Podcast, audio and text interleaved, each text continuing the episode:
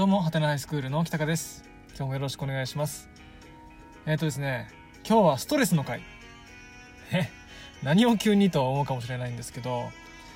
あのーいろいろこうストレスを抱えることは多いんですよ。ね。人間ね、いろんなことにストレスを抱える生き物ですから、ノーストレスでいくとはいかない。なんかこう悲しい現実があって。で、僕はなるべくこう人と会う時人と接する時はストレスのない人間をこう何ていうんですか、まあ、演じるというかなるべくそういう風にするように心がけてるんでストレスないですよと。ね毎日楽しいですよと。でポジティブにいきましょうみたいな感じの態度をこう表すようにしてるんで傍から見たらもしかしたらいつもポジティブで明るそう。とかね。ストレスこの人全然ないんじゃないかっていう風に見えるかもしれないんですけど裏を返せばストレスがこう溜まりやすい人間だからこそそれを出さないようにしようみたいないうのがあってあえてこうストレスのなさそうなね、雰囲気を醸し出すようにしてるわけなんですよ。だからもう本当にストレスにまみれた人生をね 歩んでいるんですけどいや本当に悲しいぐらい自分でもわーって思うぐらい些細なことにストレスを感じてそしてそれをためにためてねやってきてるんですよ。ね。でなんとかこう筋トレで発散したりとかね。こういう風なメディアへの発信でなんとかストレスを発散することでうまくバランスを保ちながらやってるんですけど例えばどんなことでストレス抱えるかっていうと一番身近なので言うと育児ですよね。育児。でもほんとねあのー、何ですかね。今父親なんで。ちっちゃい子供の父親なんで。父親っていうものの義務みたいな。責務みたいなものにねとらわれてる感じがあるんですよ。例えば遊ぶこと。子供と遊ぶことなんですけど遊ぶって基本楽しいじゃないですか、僕もできればいいっぱいね楽しく遊びたいとは思ってるんですよ、ね、だけど例えばこう世の中にはさこんなイクメンパパがいますよみたいな。休みの日はもうバンバン子供を外に連れてってね。楽しく遊んでね。でいろんなね嫁さんをこう楽させてあげるようにね。いろんなこう家の中のこともこなしてね。で子供と一緒に風呂入ったりとかしてね。で寝かしつけてみたいなさ。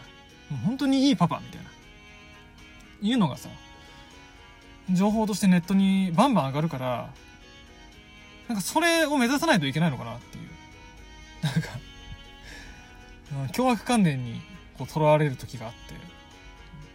まあ、当然僕がそうやって目にする情報ってことは嫁さんも目にしてるはずだから嫁さんもね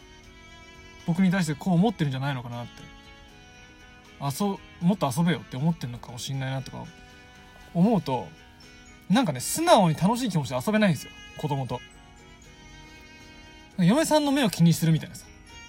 いい父親像を演じるために遊ぶみたいな。なんかそういう風ななんか変なね本来の目的と違うようなものが出てきて途端になんかこう遊ぶのは苦痛なんですよ。で苦痛になるとやっぱちょっと、避けたくなっちゃうんですよね遊ぶの、まあ、子供に遊んでって言われたらうんとか言って遊ぶんですけどなんかうまく楽しそうにできないというかその遊びにこう一緒にね楽しんでこうやれない自分がいたりとかしてで休みの日になったらこうねそういう良きパパ、ネット上に出てる良きパパとはかけ離れた自分がいたりとかするからそれになんかねすごい苛まれたりするんですよ。な自分は、ね、その良きパパとは違うなっていう。ね、ストレスその子育てで遊ぶ時のストレスっていうのは良きパパを演じなきゃいけないんじゃないかなっていうなんか変な強強制感脅迫観念が一つとあと嫁さんからもそうやってちゃんとしてほしいって思われてるんだろうなっていうなんか変な使命感、ね、によってストレスがなんか発生してると思うんですよねで、しかもそこにさ、追い打ちをかけるように嫁さんからもうちょっと遊んでよなんて言われた日にはもうね、ストレスが、何ですか、もう滝のように、滝のように流れ出る。流れ出ておかしいですね。溜まっていくもんなんで。もうバンバンストレスが溜まって、もうね、それが言われた途端に、もう何にも手につかなくなるんですよ。もうほんとダメなんですよね。もう自分の仕事のこともさ、それ以外の自分の娯楽のことも、も含めてもう全部がなんかもうねドーンってダメになっちゃうんですよね。ストレスによって。だからそういうことが往々にしてあるんですよ。もう育児に限らずもう至る所で、ね、勝手にこう脅迫観念にとらわれてで勝手にね変な使命感を作り上げてそれにとらわれてうだうだするっていう。どうしようもないんですよね。はっきり子供のことは、正直別に遊べるんですよ、子供と。嫁さんがいなければ。嫁さんがいなければ、結構素直に遊べたりとかね、子供に優しく接することは全然できるんですよ。これ、これはほんとほんと。全然ほんとね。まあ、ただ嫁さんからしたら信じられないですよね。だって自分の見てるところではさ、あんまりこう、楽しそうに遊んでない。ね。うん、子供と積極的に関わろうとしてない旦那の姿しか見てないからきっとそれを嫁さんにさ言ったところで別に信じてもらえないと思うんでわざわざ言わないんですけどそんなこと。でもなんかそういう脅迫観念から解放された時になんか素直に楽しくできる自分がいたりとかするんですよね。これ分かってくれる人いたらすごい嬉しいんですけどね。世のお父さん方どうですか？ね。そんなことありませんかね？ね。でねあのーまあ、そんなのが自分だけかと思いきや、まあ、生徒とか見てるとね同じようにストレス抱えてるんだなって思う時があるんですよ。ね、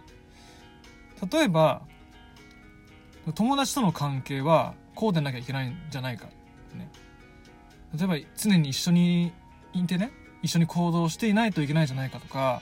一緒にご飯を食べる仲じゃないといけないんじゃないかとかね。うんはたまたこう一緒になって悪口を言い合う仲じゃないと友達って言えないんじゃないのかなとかってそういうなんか友達っていうものの枠を気にしてねがんじがらめになってる生徒がいたりとかだから勉強ができない。勉強ができないことによってね自分はダメな人間っていうふうに思われてるんじゃないかとかね。だって先生方は勉強をちゃんとできるようにしろって言うからさ。赤点飛んじゃないってね授業中寝ないでちゃんと聞けって言うからそれから外れてしまう自分はなんかこう劣ってるんじゃない、ね、ダメなんじゃないか？って思ってなんか頭の中でぐるぐるいろいろ考えちゃってしてる生徒がいたりとかさ。あとは周りから自分はこうやこういう風な人間だって思われてるはずだからそれから外れたような行動をしちゃいけないじゃないか？みたいなね。周りから素直ですごくこう正直者だと思われてるような気がするからちょっとこう外れたようなねその正直者とか素直な人間から外れたような発言とか行動とかはしちゃダメなんじゃないかと思ってすごくなんだろうな自分の思ってることをさ心に押し込めちゃってる生徒とかっていうのもねいるんですよね。でそれがたまりにたまってやっぱストレスになっていつかこうバーンって吐き出すみたいなさよろしくないことが起きるんですよね。やっぱりね、あのー、どうあっても、どんだけ自分が気にしないでおこうと思ってても、世の中の一般っていうものについてね、やっぱ敏感に反応しちゃいますよね。どうあっても。ね。まあ、あの、時代がこう変わってきてますから、一般が全てじゃないよって。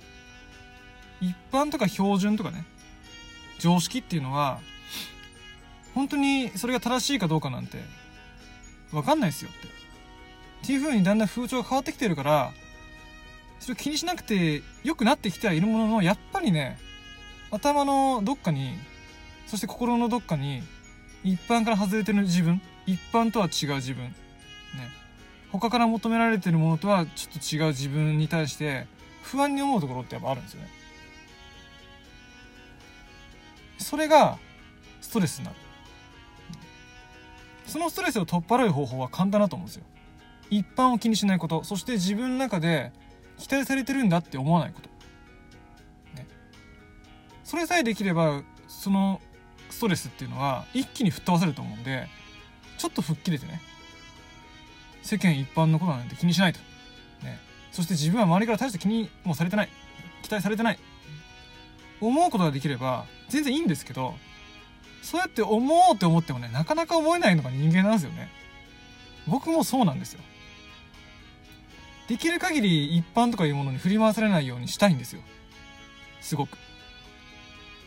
だからあえて言葉で関係ねえじゃんって一般なんてって。ね。そして自分なんて大した他に気にされてないから好きなのやるんだって言ったりとかちょっとその行動に踏み切ったりはすることはあってもやっぱり心のどっかでなんかブレーキがかかっちゃうみたいなところがあるんですよね。うん、そういうのを分かってあげるのが一つそういうストレスを抱えてる人への何かしてあげられることかなって思うんですよね。理想論を押し付けるのは簡単なんですよ。関係ねえぞって一般なんてって。でもそれは分かるんだけどすぐ行動に移せなくて心がそれで苦しくなっちゃう人もいっぱいいるんですよ。僕もそう。ね。だからそんなこともあるよなって。ね。ちょっと寄り添うぐらいしかできないな、まあ、何にせよちょっとストレス溜めちゃダメだと自分で思うんでそうならないようにね。ちょっとずつちょっとずつ自分の心を鍛えていくのかなと思います。何の話なんですか今日はね。本当。ということで以上で終わります。どうもありがとうございました。